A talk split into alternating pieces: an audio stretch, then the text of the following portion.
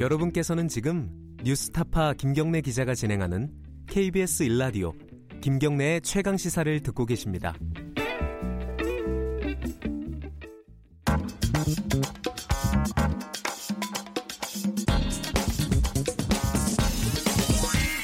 뉴스의 재발견. 네, 뉴스의 재발견 의제와 전략그룹 더모아의 윤태곤 정치 분석 실장 나와 계십니다. 안녕하세요. 네, 안녕하세요. 뭐 국회 얘기를 안 할 수가 없을 것 같아요. 네, 어제 저뭐 굉장했어요. 네, 어제 제가 국회 가봤어요. 아, 직접 갔어요? 예, 예. 취재 겸 구경 겸 구경거리지 않습니까? 예. 이제 고참 보좌관 뭐 다선 의원 좀 고참 기자들하고 이야기하다 보니까 와 옛날 생각난다. 뭐 정겹기까지 하다 이런 이야기도 최근에는 했어요. 이런 일 별로 없었잖아요. 그렇죠. 그러니까 국회 선진화법 이후에 뭐 몸싸움은 사라지고 점거, 농성 이런 것도 점점 보기가 어려워졌어요. 네. 근데 이제 요새 슬슬 그런 게 늘어나고 이제 어제 같은 경우에는 전날부터 철야 농성 오늘도 했죠 한국당이 네. 어, 야당이 뭐 의장실 항의 방문 어뭐 바른미래당 방금 김관영 원내대표 나오셨지만 내부 분란 한꺼번에 다 벌어졌잖아요. 예. 이 옛날 생각난다고 한 거죠. 오늘은 그 중에서 그 옛날 생각나는 그런 소동 중에서 국회의장실에서 벌어진 일들을 조금 네. 어, 길게 좀 얘기를 해봐야 될것 그러니까 같아요. 한국당 의원들이 바른미래당 오신환 의원 사보임 네. 해주지 마라. 이 예. 당시 찾아갔잖아요. 문의장이 확답을 하지는 않았습니다. 그러니까 네. 이제 고성이 오갔고 뭐 나가려는 문의장 막아서고 그 와중에 이제 의장하고 이미자 의원하고 신체적 접촉이 있었어요. 네. 여기에 대해서 뭐 해석은 다른데 그 이후에 임 의원하고 한국당 여성 의원들은 뭐 성추행이다 사퇴하라 기자회견을 했고 네. 문 의장은 저혈당 쇼크를 이유로 병원에 가고 이미자 의원도 정서적 쇼크를 이유로 병원에 갔어요. 이 문희장 의장도 어, 굉장히 성격이 다혈질이신가 봐요.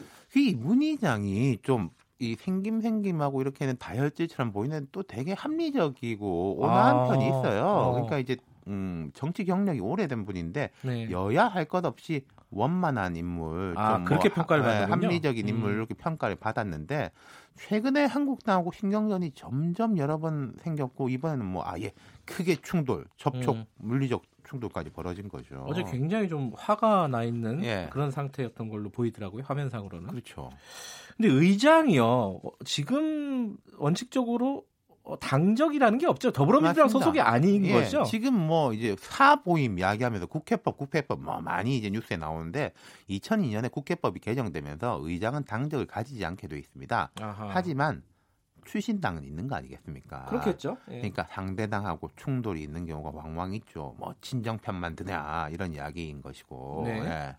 아, 이 그러니까 탈당을 하게 되는 거군요. 그렇죠. 이 의장으로 당선이 되면 그리고 보통 의장직이 끝나고 나면은 복당도 아, 합니다. 복당도 예. 하고요. 지금 정세균 의원이 그렇잖아요. 아, 예. 그러네요. 네. 근데 그렇게 따지면요. 뭐 탈당을 해서 당적이 없다 하더라도 출신당을 아무래도 좀 팔은 안으로 굽는다고 그러지 않을까요? 그런 면이 있죠. 사실은 없지는 네. 않죠. 네. 예, 그러니까 뭐 이 사보임 논란 같은 경우에도 뭐 서로 논리가 충돌합니다만은 이제 안 된다는 쪽은 이거예요. 김현아 의원이 이번 전반기 때 예. 자유한국당에서 김현아 의원 사보임 시키려고 했는데 말 안 듣는다고 정세균 의장이 안 받아줬다. 아. 어, 근데 이제 이번에는 받아주는 게 말이 되냐, 뭐 예. 입맛 따라 하는 거 아니냐, 이제 이런 논리를 아, 하는 건데. 예. 이번 사태에 대해서 더불어민주당은 근데 특별히 막 이렇게 뭐랄까 반응을 세게 보이지는 그러니까 않더라고요. 논평이나 이런 걸로 지원 간접적 지원 사격은 하는데 직접 돕기는 어려운 게요. 그리고 네. 만약에 의장 출신 정당이 뭐 어떤 물리적으로 의장을 도우면 그게 의장을 더 곤혹스럽게 하는 것일 수 있죠. 봐라 아. 한 식구 맞네. 아, 오히려 편 맞네. 이렇게 예. 되는 거잖아요. 도와주기도 어렵고 예, 참 그렇죠. 의장이 난처한 상황이에요. 맞습니다. 재헌국회부터 지금까지 이제 20대 국회인데 뭐 여러 의장이 있었죠. 한 수십 명 있는데 제가 이게 나눠보면 한 3기가 돼요. 3기. 어, 그 어떻게 나누 무슨 말씀이냐면요. 1기는 이제 12대 국회 때까지인데 1988년까지입니다. 권위주의 시대잖아요. 아하. 대통령이 지명하는 여당의 조금 뭐 어른이 의장이 되는 거예요. 심지어 국무총리하고 국회의장 된 사람도 있었어요. 아하, 그래요? 예. 정일권 의장이라고. 예. 2기는 이제 민주화 이후 1988년부터 이제 2002년까지 김대중 정부 때까지인데 네. 노태우, 김영삼, 김대중 정부인데 이때도 대통령이 지명한 사람이 의장이긴 했는데 민주화도 됐고 네. 이 과정에는 여소야대인 경우도 종종 있었습니다. 음흠. 그러니까 의장이 여야를 다 신경 쓰기 시작했어요. 그리고 오히려 이때부터 직권 상정, 뭐 날치기 통과 이런 걸로 몸싸움 벌어지고 의장도 좀 고난을 겪기 시작했습니다. 왜냐? 이거는 정치가 안 좋아져서가 아니라 야당이 강해졌기 때문에 아, 일방적이지 않다. 그렇죠. 그러니까 예. 여당이 그저 그 전에는 국회의장 그냥 거수기인 걸 누구나 다 알았어요. 그러니까 충돌이 벌어질 이유도 없는 음. 거죠. 2002년에 3부터 3기인데 그러면 그 앞에랑은 또 뭐가 다른 건가요? 제가 말씀드린 대로 이제 공식적으로 당적을 이탈하게 예, 됐고 예. 그리고 의장의 권위랄까 뭐 국가 의전서의 2위다 흔히 이런 말 하지 않습니까? 그렇죠. 그 전에 사실 의장이 그렇게 존재감이 있지 않았어요. 근데 음. 하지만 2002년부터는 확실히 그런 식의 이제 존재감과 권위가 있었고 네. 여야가 조금 다 존중하려고 하는 분위기 그리고 음흠. 또 하나가 의장을 경선으로 뽑는다. 그 전에는 형식적으로는 경선이었습니다만은 혼자 때 혼자 되는 건데 네. 지금은 시스템이 일당 의원들이 경선으로 의장 후보를 뽑고 그 의장 후보가 단독으로 나가면은 음흠. 뭐 이제 본회의에서 추인이 되고 네. 그런 거죠. 그러니까 일당 의원들이 이제 경선을 뽑을 때 여러 가지 고려를 하게 됩니다. 우리하고 가깝지만 좀 다른 당에서도 좀 존중받는 음. 이 정도면은 괜찮다라고 할 의원들의 총의가 모이는 의장이 음. 선출되기 시작했다는 거죠. 원만하고 합리적이고 이런 부분들이 중요하겠군요. 그렇죠. 예. 그러면서 야당 출신 국회의장도 나오기 시작했죠. 아? 친정 봐주기 음. 논란도 3기부터 생긴 게요. 예.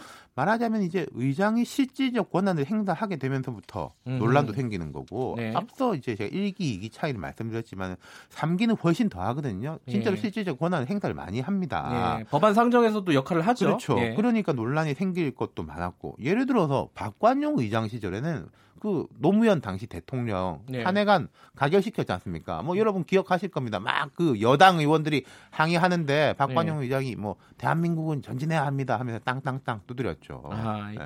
근데 역설적으로요. 이게 어, 뭐랄까요? 친정하고 사이가 안 좋아진 의장도 있지 않았습니까? 있죠. 기억이 나는데. 우리 아주 가까이에 보면 19대 국회 후반기 의장인 정의화 의장, 아하. 친정. 특히 당시에 이제 여당이 새누리당하고 사이가 안 좋았다기보다는 대통령은 청와대 예, 박근혜. 대통령. 예. 사이가 안 좋았죠. 정의화 의장이 원래 비박계로 분류가 되는데 네. 선출부터 재밌었던 것이 당시에 청와대하고 친박계는 황우여 의원을 밀었습니다. 음흠.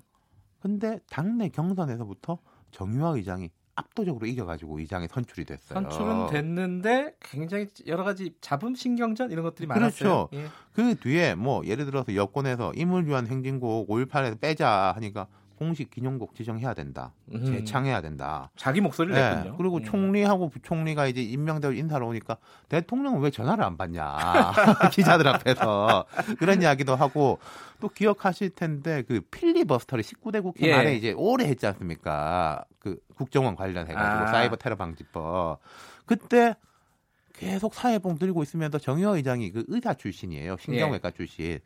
오래 서 있으면 힘드니까 발판 제가 가져다 드리겠습니다. 야당 음. 의원님들 고생이 많습니다. 이런 식으로까지. 그분이. 재미는 있는데 어, 일종의 국회의장 순환사 뭐 이렇게라도. 볼 수 있겠네. 예. 네, 오늘 말씀 감사합니다. 그렇습니다. 의제와 전략그룹 더모아의 윤태곤 정시, 정치 분석 실장이었고요. 2분 여기까지 하겠습니다. 잠시 후 3부에서 뵙겠습니다.